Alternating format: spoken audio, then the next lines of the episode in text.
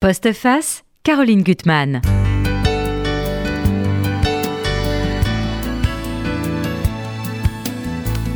Aimez-vous Proust? Moi, oui, et j'ai eu beaucoup de chance d'avoir un professeur de français en première qui nous a recommandé la lecture de la recherche pour se préparer à l'année de philo.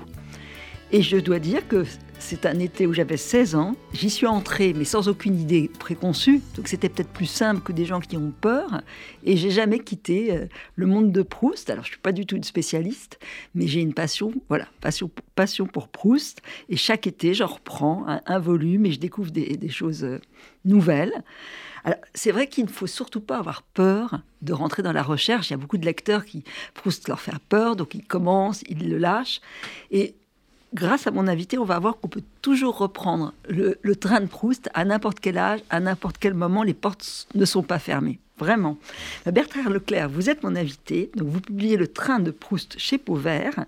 Euh, c'est un, livre passionnant euh, parce que vous nous embarquez dans un vrai voyage, euh, dans les nœuds ferroviaires, on va dire ça, et, les multiples, euh, finalement, euh, liens, correspondances qui sont dans, dans, la recherche, et qui changent un paysage qui change sans cesse au gré de nos, de, nos lectures.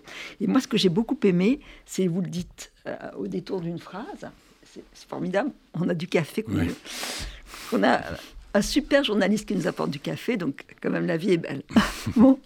Et euh, c'est que vous dites modestement que vous n'écrivez pas sur Proust, mais au fond de Proust, à partir de Proust. Hein. Donc c'est vrai que c'est un livre qui est nourri d'extraits, parce que vous avancez des, choses, d'ailleurs, je trouve, euh, très nouvelles hein, dans, dans, votre lecture.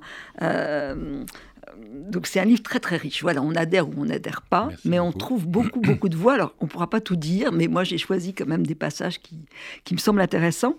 Euh, et puis donc pour vous présenter quand même toujours, donc vous êtes journaliste au Monde.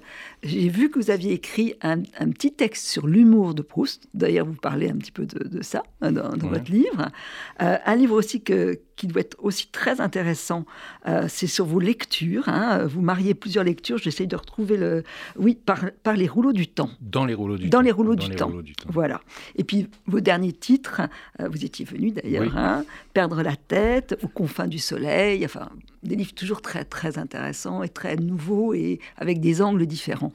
Alors dire que notre parcours, on va l'éclairer avec deux romans que j'ai beaucoup aimés. Euh, le texte d'Henri Raximov, Une saison avec Luce. Euh, c'est les, joues d'Albertine et Luce, elle est l'incarnation euh, d'Albertine, vous verrez. Il y a des des, passages qui sont formidables. Et puis quand on a peur de lire Proust, ben, il faut lire Clara lit Proust. C'est Stéphane Carlier, c'est chez Gallimard. L'autre livre est aux éditions du Canoë. Alors déjà, on commence avec vous, votre première lecture de Proust. C'était dans des conditions bien particulières. Oui, effectivement, puisque c'est des conditions effectivement très particulières. J'étais en réinsertion sociale à l'époque. Et, Vous aviez 20 euh, ans, hein, c'est ça J'avais euh, moins de 20 ans, je pense, à peine 20 ans. Et, euh, et je me trouvais, j'effectuais cette réinsertion sociale à la suite d'une histoire dont je pourrais parler, mais on va passer rapidement, c'est pas très intéressant, dans, dans le, le, monde des chevaux. Et, vous étiez près de Versailles. Et j'étais, euh, à l'époque où j'ai plongé dans Proust, où je l'ai ouvert pour ne plus le quitter pendant un bon moment, et puis au bout du compte d'ailleurs pour ne plus jamais le quitter en mhm. réalité, euh, j'étais effectivement, euh, j'étais devenu à ce moment-là aide-moniteur d'équitation dans, au Haras Jardy, qui est un lieu qui existe toujours, et qui est juste à côté de, de Versailles, qui avait d'ailleurs été ouvert peu avant par le centre équestre de Versailles. Et, et c'est vrai que ces hum, conditions anecdotiques sont pourtant sans doute importantes parce que euh, je crois que tout à la fois, j'étais vraiment dans une situation extraordinairement éloignée des mhm. personnages proustiens, du monde proustien, qui parfois rebutent les lecteurs, qui disent mhm. que euh, les duchesses ne les intéressent pas. Moi, c'est une question qui, me surprend toujours. Enfin, c'est une difficulté qui me surprend toujours parce que euh, c'est vrai de, de tous les univers de la littérature en règle générale dont on est éloigné. Et le, monde de la mondanité proustienne, il est assez extraordinaire parce qu'il fonctionne sur du signe vide, c'est de la mondanité pure. Mm. Donc on peut dégager des lois euh, de, dans les relations humaines. on peut dire qu'il y a beaucoup d'autres mondes, celui de François, celui de Jupien qui fait l'amant de Charlus. Euh, mais c'est vrai que la mondanité joue un rôle très important. Et parce que ça permet, comme comme c'est une un monde de relations qui au bout du compte ne repose sur rien d'autre que lui-même, mhm. ça permet de dégager des relations, enfin des, des, lois dans les relations humaines. Et moi, dans ce club tout près de Versailles, dont la clientèle était versaillaise, ce club d'équitation, donc l'équitation c'est quand mhm. même un sport ça l'est moins aujourd'hui, mais à l'époque, c'était encore un sport extrêmement marqué socialement. Mhm. Et je faisais sans cesse des allers-retours entre le livre posé sur mhm. la table de, du bureau des moniteurs et puis euh, le manège, le manège où, où j'enseignais, où je voyais toute cette comédie sociale versaillaise en permanence avec ces gens qui semblaient non pas sortir du livre, mais qui semblaient vouloir y rentrer littéralement. Et, euh, et sans doute que ça, hum, ça a levé pour moi cette difficulté euh, euh, qui est présente pour beaucoup de gens, qui est une sorte de barrière sociale que, mhm. à laquelle j'ai pas eu affaire du tout, alors même que j'étais aux antipodes de la situation d'un Marcel Proust. Ah, vous dites d'ailleurs que cette lecture, elle vous a aidé à, trouver votre identité et elle vous a transfiguré. Ah, elle m'a complètement transformé. Mhm. Je crois que c'est euh, dans mon histoire de lecteur, qui est une histoire désormais longue et, tout de même assez foisonnante. Euh, la recherche du temps perdu, c'est un livre à part. C'est vous dites le livre des livres. C'est le livre des livres et c'est le livre qui délivre quelque chose mhm. et qui délivre une forme de vérité. Proust a voulu appeler son un moment a pensé à appeler son livre à la recherche de la vérité. Mhm. Euh, il y a renoncé, dit-il, pour euh, pour ne pas pour ne pas téléguider le lecteur. Ça, c'est un terme qui me vient spontanément.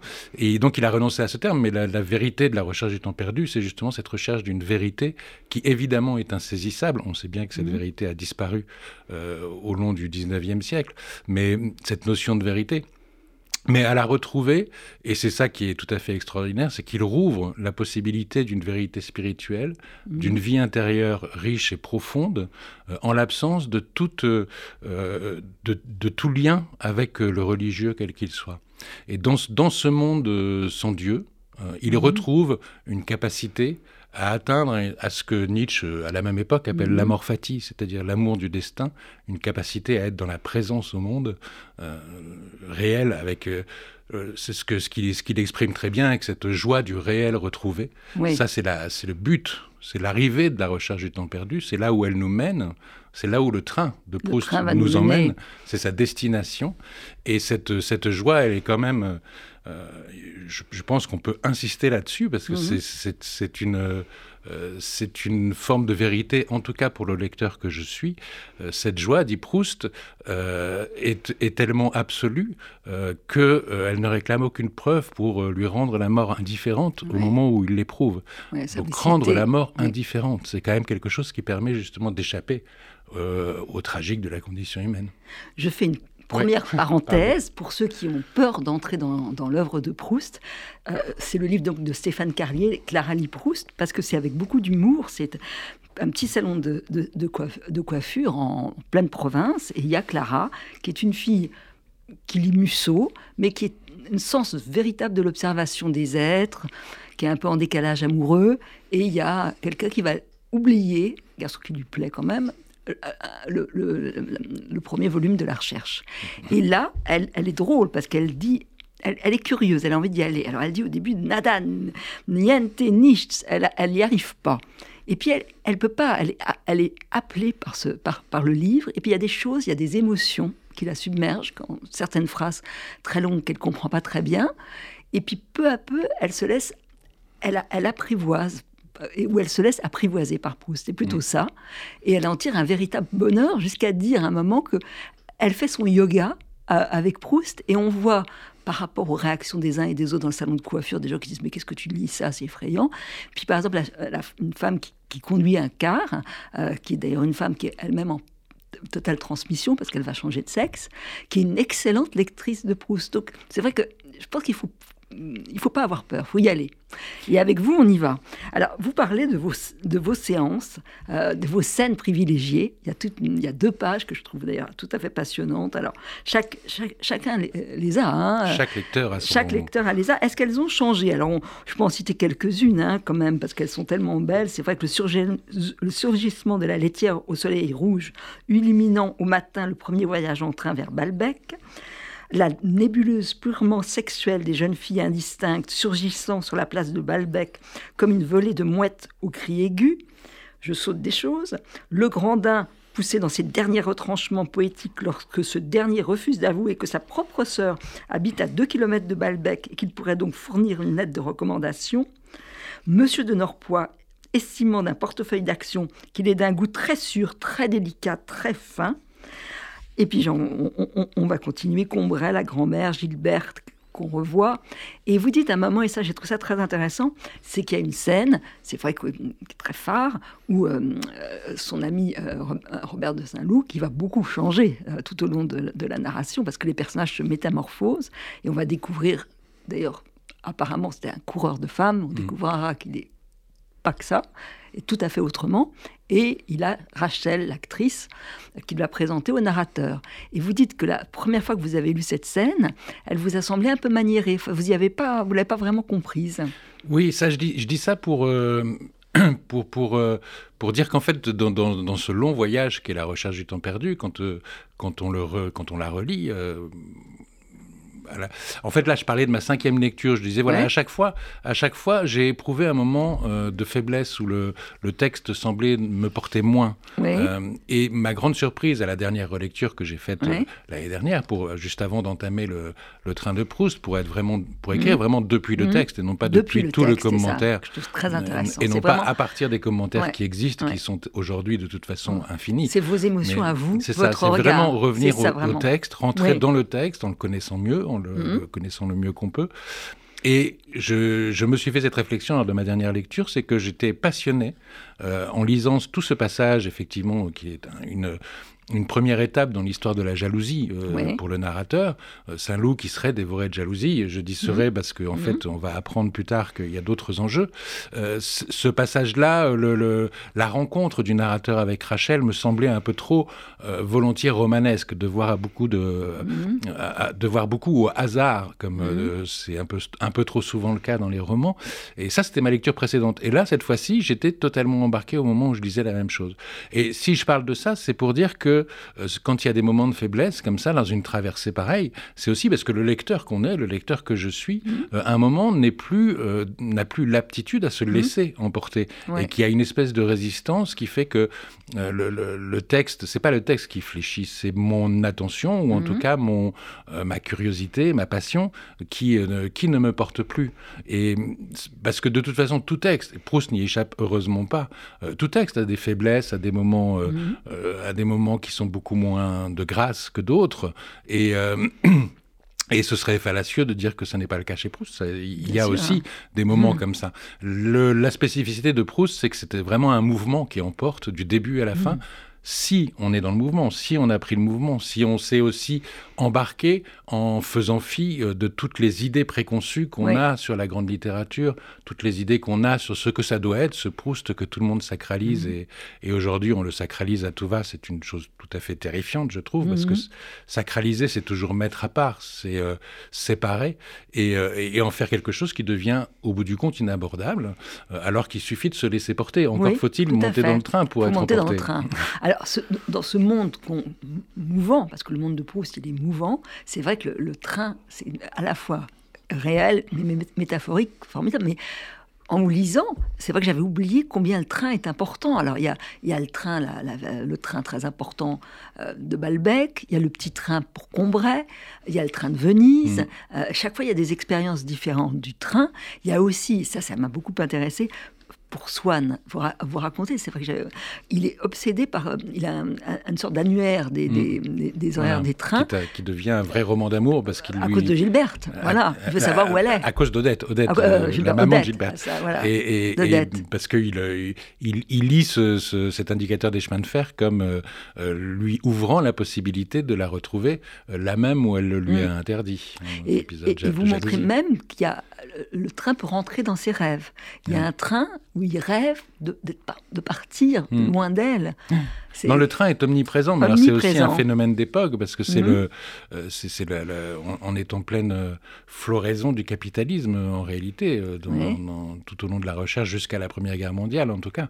Et le, développement du train, cette espèce de toile d'araignée que hmm. les lignes, que les réseaux de trains, les réseaux ferroviaires ont, ont plaqué sur, le, sur la carte nationale, a changé euh, même la géographie et même la géographie mentale.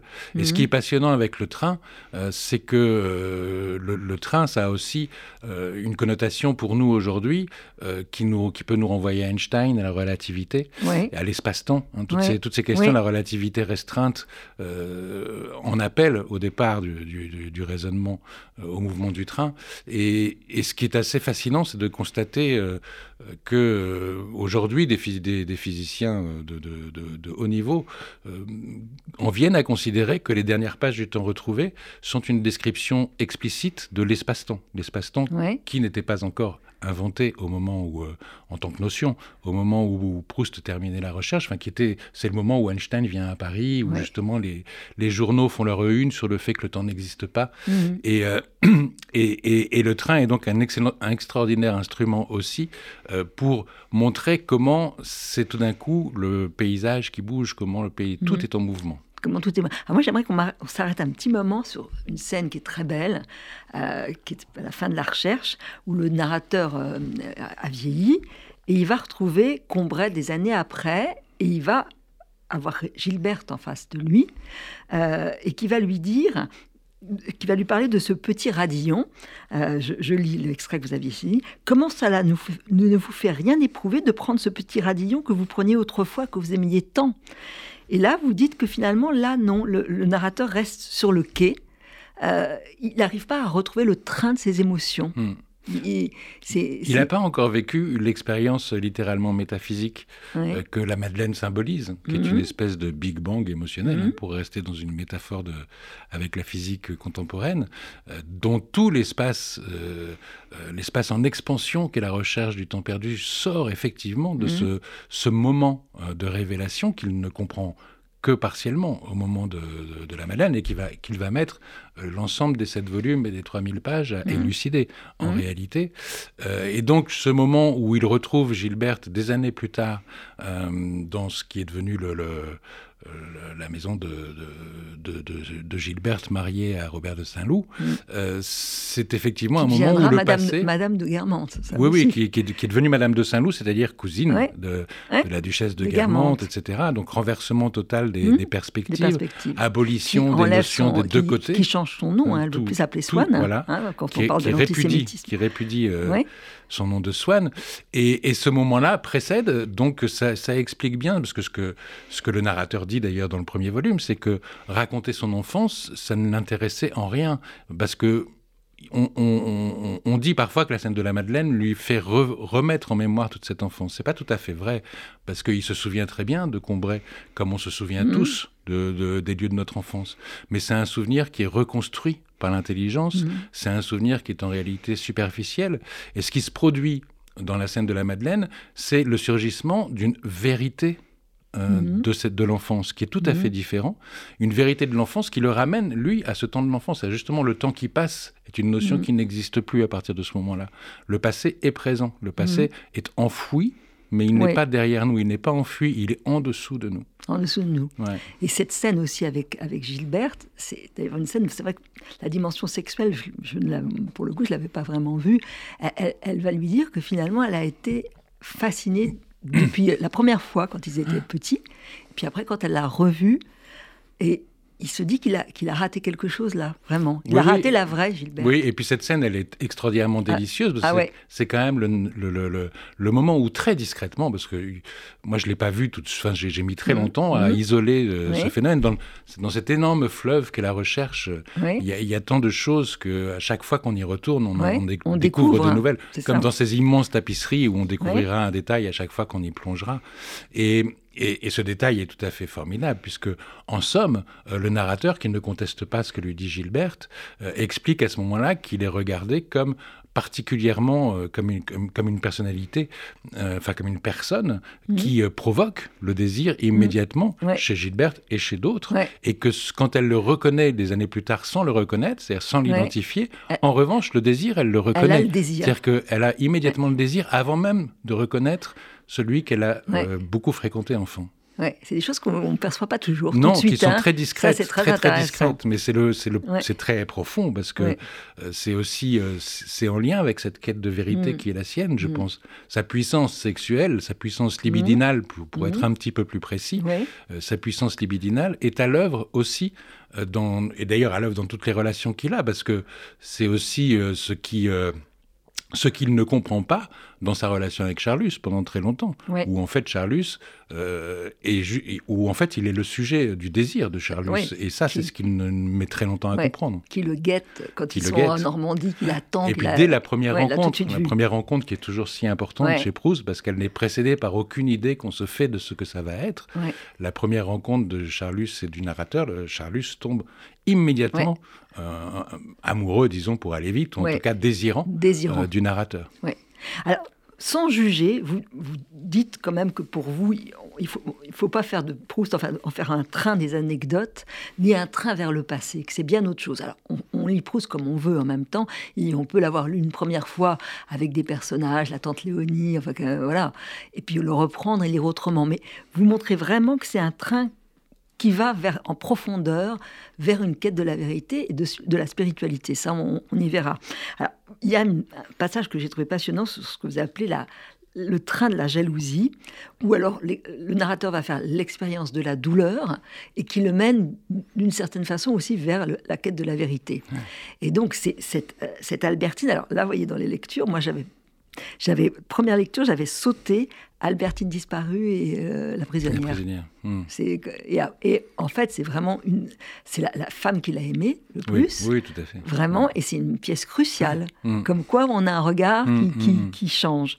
Et vous montrez que ce qui est terrible pour lui, c'est l'impossibilité de connaître toutes les facettes de son être. Mm. Euh, ça, euh, et qui, cette jalousie, elle, est post-mortem. Ça, j'aimerais bien que vous nous racontiez un petit peu ce que ça veut dire. Oui, parce que la, jalousie, est... mais c'est justement cette question de la, d'une certaine manière, c'est la question de la relativité et du temps qui ne passe pas. Mm-hmm. C'est-à-dire que, euh, effectivement, Albertine, il peut l'avoir il peut en disposer comme d'une prisonnière, c'est mmh. d'une situation euh, qui, euh, qui est euh, extrêmement violente et cruelle, mais, mais de toute façon, serait-elle prisonnière et serait-elle sous ses yeux que en même temps, elle est dans, dans, le passé? Un être de fuite. Le passé, son, l'être de fuite qu'elle est, obéit à des perspectives qui appartiennent à l'avenir et qui s'enracinent dans le passé qui n'est pas passé. C'est la mmh. même chose pour mmh. euh, euh, ce, qui, ce, que, ce que le narrateur peu à peu comprend pour lui.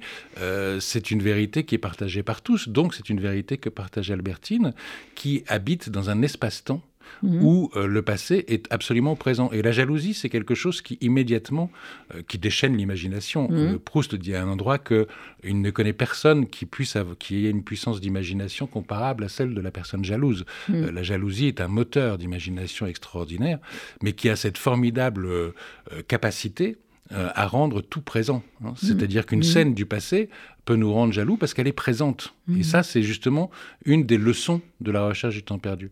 Mais je voudrais revenir un tout petit peu en arrière parce qu'en fait, l'idée du train, euh, ce qui m'intéressait à écrire ce train de Proust, c'est aussi justement de, de, suggérer, même si c'est une, une, métaphore, euh, de suggérer qu'il y a un sens de la marche et qu'on on mhm. peut lire euh, la recherche du temps perdu comme beaucoup de gens le lisent en étant dos à l'avenir, c'est-à-dire comme un livre qui, qui regarderait filer le passé, les scènes du passé sous les yeux du, du, lecteur-spectateur, mais on peut aussi se mettre dans l'autre sens et comprendre, en étant dans le sens de la marche, comprendre que ce livre, il ne, il ne traite du passé que pour aller quelque part.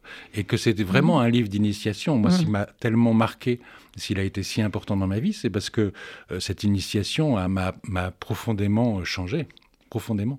C'est un livre initiatique, littéralement. C'est un, livre de sagesse. Et ça, c'est quelque chose qui est très, très rarement dit. Je, ça, vous le dites, c'est Beckett, Beckett qui le dit, non, le livre de sagesse? Parce que vous citez beaucoup, on, y reviendra dans vos lectures, Barthes, euh, euh, Deleuze, bien sûr, et tous les, tous les autres. Mais ce texte de Beckett, je ne le connaissais pas. Et vous dites que sur la quête spirituelle, c'est un des plus intéressants. Oui, oui, parce qu'il pose d'emblée, de manière très énigmatique d'ailleurs, à la Beckett, hein, euh, l'expression lance de Télèphe. Et ça, c'est une expression formidable qui, qui revient à Télèphe ayant été blessé par la lance d'Achille et l'oracle ayant dit à Télèphe que seul euh, ceux qui l'avaient blessé pouvaient le guérir, il est effectivement guéri par un peu de rouille qui provient de la lance d'Achille.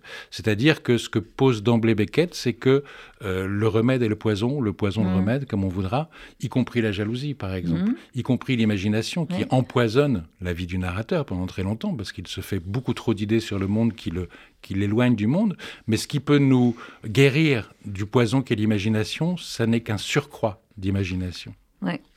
Mais cette jalousie, au fils, cette souffrance aiguë, qui va l'amener à autre chose. C'est quand même grâce à ça qu'on peut aller vers, vers autre chose. Alors, seconde parenthèse, c'est le livre donc d'Henri Raximov, Une saison avec Luce, aux éditions du Canoë. Vous en parlez bien sûr de votre livre.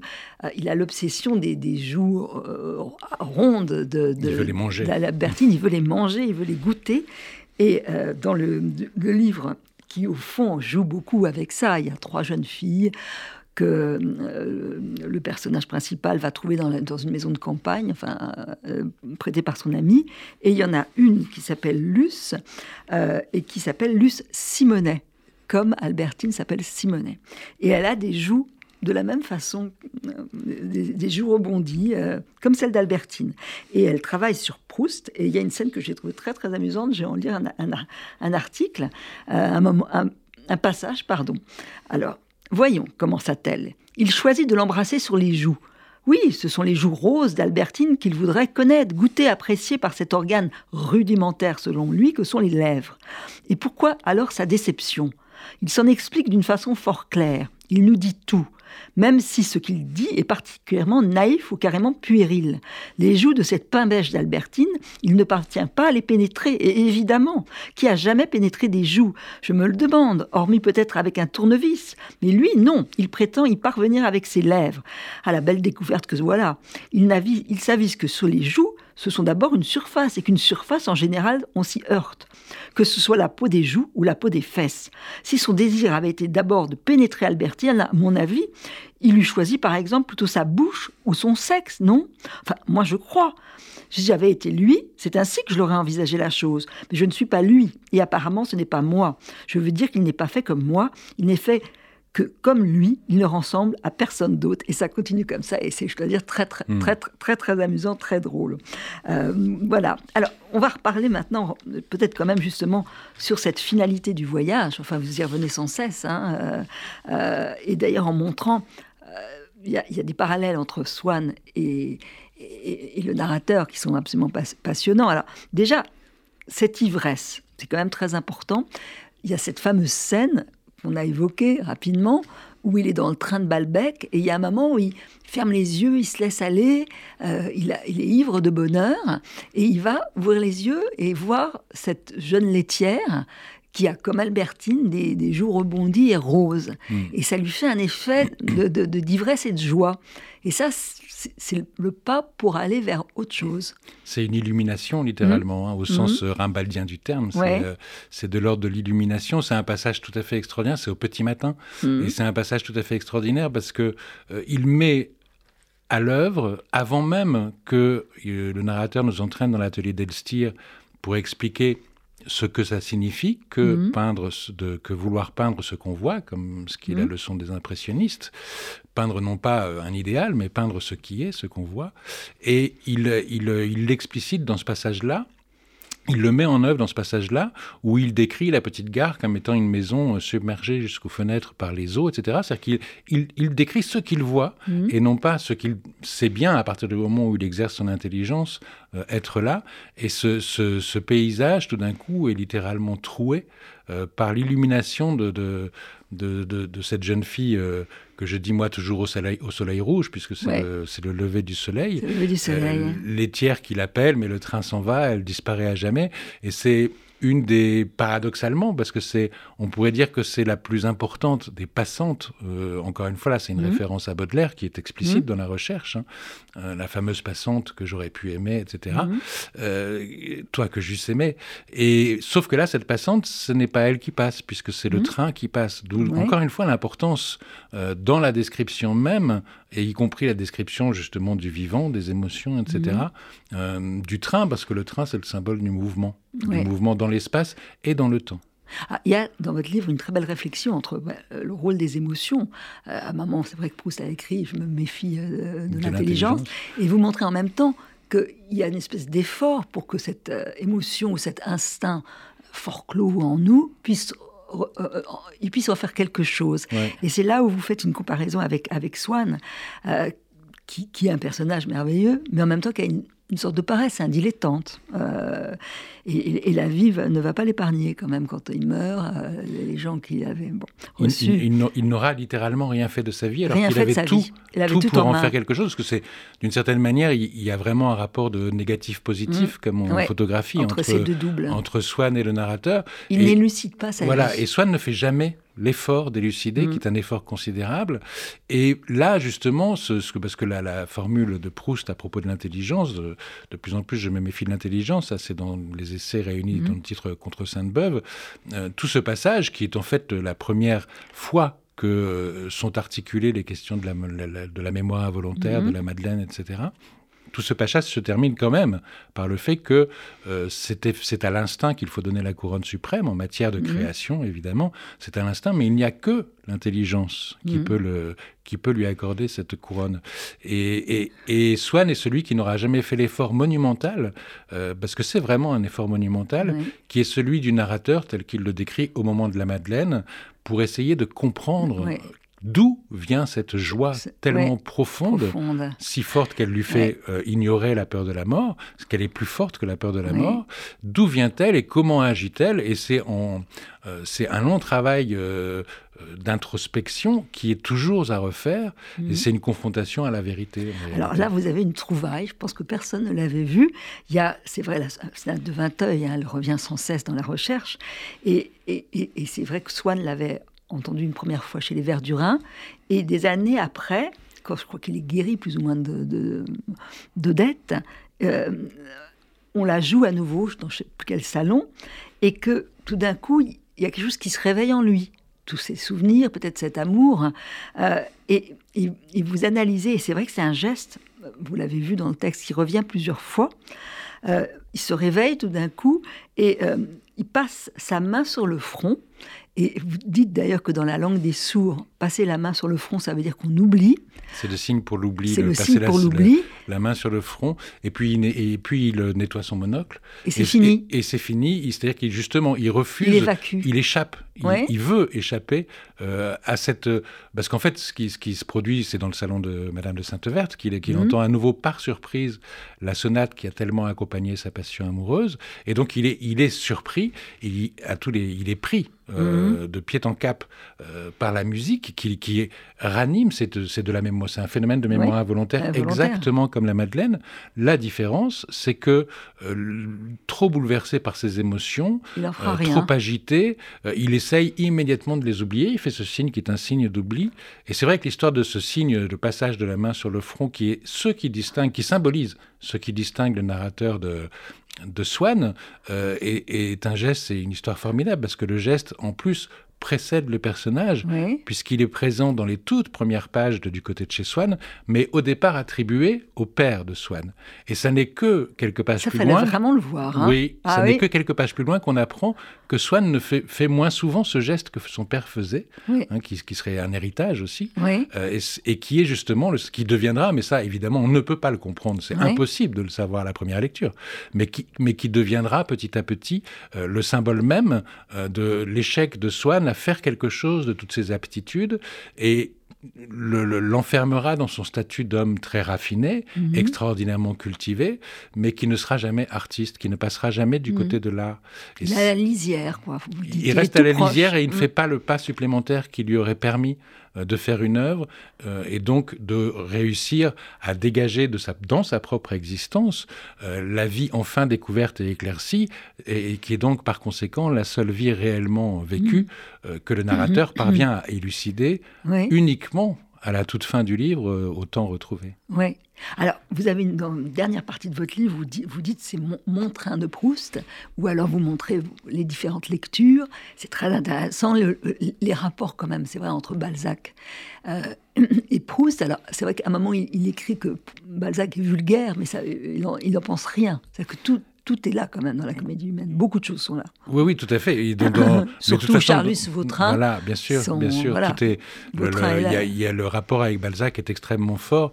Et alors, il mhm. parle de la vulgarité de, de Balzac parce que comme beaucoup de, une grande part de la bourgeoisie de son époque, sa mère euh, mhm. trouvait Balzac trop vulgaire. Et il concède qu'il peut être vulgaire, mais peu importe, parce qu'il est tellement singulier mhm. et il a dégagé tellement de vérité que nul autre n'avait dégagé avant lui, que c'est ça qui l'emporte. Là aussi, vous parlez de Rimbaud aussi, ça j'ai trouvé aussi. Euh, Alors Rimbaud que Proust, à ma connaissance, n'a pas lu, euh, mais en revanche qui est strictement contemporain et qui, qui a évidemment les, les, les c'est toujours passionnant aussi de remarquer que les deux existences sont en contradiction totale. Rimbaud, c'est le, génie mhm. incroyablement précoce euh, et qui ensuite arrêtera euh, la poésie, mhm. alors que euh, le narrateur et Proust mhm. lui-même, c'est une éclosion qui aura été vraiment très très lente mhm. avant qu'une œuvre majeure s'impose, mais tous les deux en lien avec ce que Nietzsche dégage aussi à ce moment-là, j'ai parlé d'Amor Fati tout à l'heure, tous les deux ont quelque chose vraiment profondément en commun, c'est-à-dire que cette vérité que dégage Proust à la fin, cette possibilité, cette joie du réel retrouvé, résonne immédiatement, ce n'est pas le seul point commun, mais résonne immédiatement avec l'un des plus célèbres poèmes de Rimbaud euh, sur Elle est retrouvée, quoi, l'éternité C'est la, mer mêlée au soleil. C'est une, une, excellente image pour euh, décrire euh, le sentiment qui jaillit et qu'éprouve le mm. narrateur au moment de la révélation finale. Alors aussi, il y a toute une réflexion que je trouvais très intéressante combien d'années de tâtonnement pour réussir à, ce que vous dites finalement les deux arches? Enfin, il faut poser la, la, révélation, la destination, pour que il y ait une œuvre d'ampleur qui se crée mm. entre les deux points de vue. Et ça, j'ai trouvé ça très intéressant. Et vous citez Barthes, ça, je l'ai trouvé drôle mm. aussi. Il faut que ça, la mayonnaise prenne. Il faut que ça prenne, disait Il faut que ça prenne. Il faut que ça prenne, disait Comme de la mayonnaise. Et il prenait l'image de la mayonnaise, effectivement. Et une fois que ça a pris, on peut, on peut rajouter des ingrédients autant qu'on voudra. Euh, de toute façon, euh, la sauce est faite, si j'ose dire. Voilà. Alors, vous revenez aussi à beaucoup d'autres thèmes hein, que vous évoquez, mais sur l'antisémitisme, bien sûr, la façon dont il va s'empérer de l'affaire Dreyfus, euh, son ami euh, Bloch qui va changer de nom. Enfin, tout est montré, et lui qui est entre deux, parce qu'il est dans un monde où on, parlait de, des guermantes, Swann était quand même un invité privilégié. Mm. Euh, et à sa mort, euh, enfin bon, déjà avant sa mort, il, est. Euh, oui, oui, puis il y a l'affaire Dreyfus qui fait que les, rares personnes juives qui étaient admises mm. dans le monde ne sont, sont, décrétées infréquentables. Mais c'est aussi un moment où tout, toutes les idées préconçues qu'on avait sur les uns et les autres se, mm. se, renversent totalement. Euh, mais cette question de l'antisémitisme, oui, je pense qu'elle est, elle, elle est patente parce que c'est vrai que le, la recherche est une machine de guerre mhm. contre l'antisémitisme dominant à l'époque. Il est indéniable que Proust euh, a pris ses responsabilités euh, et comment au moment de l'affaire Dreyfus, mhm. puisque c'est entre autres lui qui a qui a convaincu Anatole France de, prendre position. Euh, et pourtant, il, y a aussi un antisémitisme latent euh, qui n'est pas seulement, euh, qu'on ne peut pas exclusivement attribuer au personnage. C'est pas vrai. Il y a mhm. quelques expressions, il y en a très peu. Il y a quelques expressions qui sont disons, d'un antisémitisme qui était tellement partagé à l'époque. Albertine, ce qu'elle va dire alors, Albertine est, est, antisémite au dernier degré. c'est insupportable. Et, mais sur cette question-là, le livre de Pierre Birnbaum, qui est sorti euh, euh, cette année à la rentrée, est tout à fait éclairant, je trouve, et d'une grande justesse. Je, le titre m'échappe Je peux pas en parler parce que c'est publié au Seuil, ah, c'est un livre remarquable. Mais, vous, vous, avez raison d'en parler, parce que tout à fait, c'est un livre tout à fait intéressant. Il est très, très à la, à la, à la correspondance mm. aussi, à d'autres textes, et mm. c'est vrai que mm. c'est totalement passionnant. Et puis alors, moi j'aimerais bien qu'on termine sur cette, cette citation de, de, Proust que je trouve très belle au fond. Euh, sur l'idée de la traduction, que voilà, l'écriture. Alors déjà, vous, dites que le style, c'est pas une technique, mais c'est une vision, c'est l'idée de qu'on sort de soi. C'est ce qui est le plus important. Et euh, est-ce que c'est dans la, c'est à la fin de la recherche, euh, je, cite un Oui, c'est dans, le temps, c'est dans le temps retrouvé. Je m'apercevais que ce livre essentiel, le seul livre vrai, un grand écrivain n'a pas, dans le sens courant, à l'inventer, puisqu'il existe déjà en chacun de nous, mais à le traduire. Le devoir et la tâche d'un écrivain sont ceux d'un traducteur. Hmm.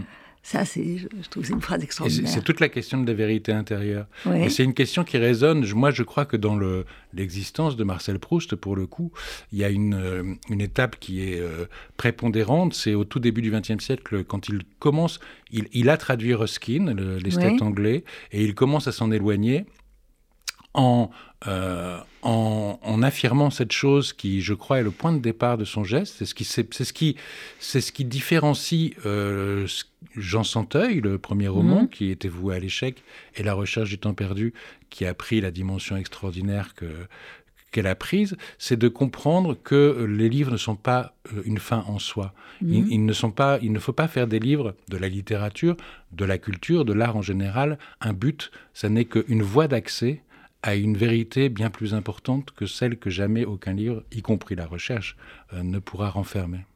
Bertrand Leclerc, merci. Un livre vraiment passionnant.